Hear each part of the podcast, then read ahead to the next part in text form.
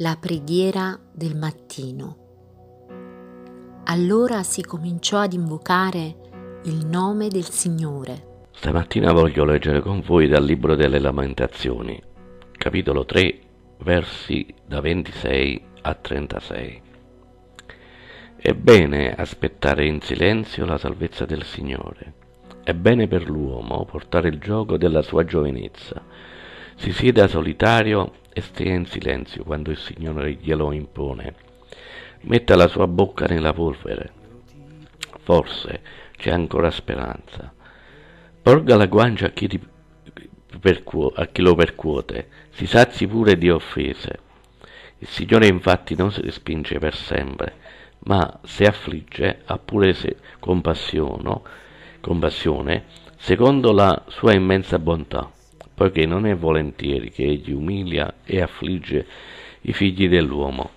Quando uno schiaccia sotto i piedi tutti i prigionieri della terra, quando uno viola i diritti di un uomo in presenza dell'Altissimo, quando si fa torto a qualcuno nella sua causa, il Signore non lo vede forse? Ultimamente ho vissuto delle belle esperienze, caratterizzate dalla chiara presenza del Signore. Mi è capitato di essermi svegliato la notte in modo spontaneo, non per un malore né per rumori, ma come se il Signore mi avesse svegliato dolcemente scotendomi una spalla. Ho avuto la certezza perché mi ha chiesto di essere in comunione con Lui e pregare, ogni volta per qualcosa di diverso. Ma l'ultima volta è capitata una cosa nuova. Mi sono svegliato circa verso le tre e sentivo di pregare per un fratello che era in terapia intensiva all'ospedale. Ho iniziato a pregare come, come, aveva, come sentivo io, avendo vissuto la sua stessa esperienza. Ma ho avvertito di non essere ben sincronizzato e ho cambiato modo di pregare.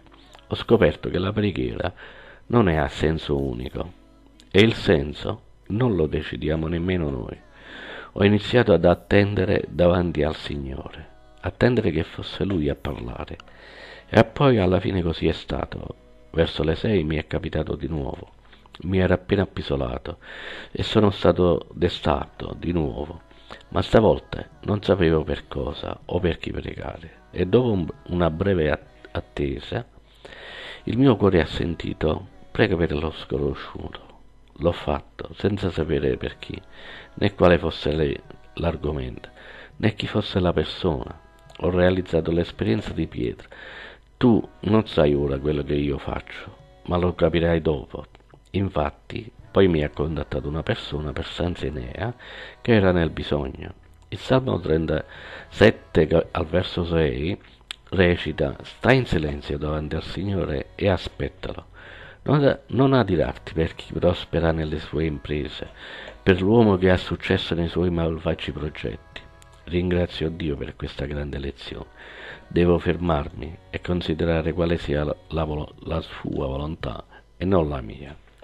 Tante volte ci troviamo davanti a cose aberranti, è vero. Istintivamente vorremmo prendere le nostre iniziative, ma ci rendiamo conto che il Signore non dorme. Oggi questa sacrilega guerra, e mi riferisco alla, all'Ucraina, ma in effetti lo sono tutte, vediamo che alcuni prepotenti schiacciano sotto i piedi non solo i prigionieri, ma addirittura gli innocenti e i disagiati. Vedi che nell'ultimo verso dice il Signore non lo vede forse? Beh, dobbiamo porci tante domande. In questo periodo hanno proibito addirittura la distribuzione del grano. Dio non lo terrà in considerazione. Meditate, anzi meditiamo, gente, recita, recita così un conduttore televisivo, soprattutto quando dobbiamo fare le nostre scelte. Il mio appello oggi è aspetta la sua parola prima di agire. Shalom.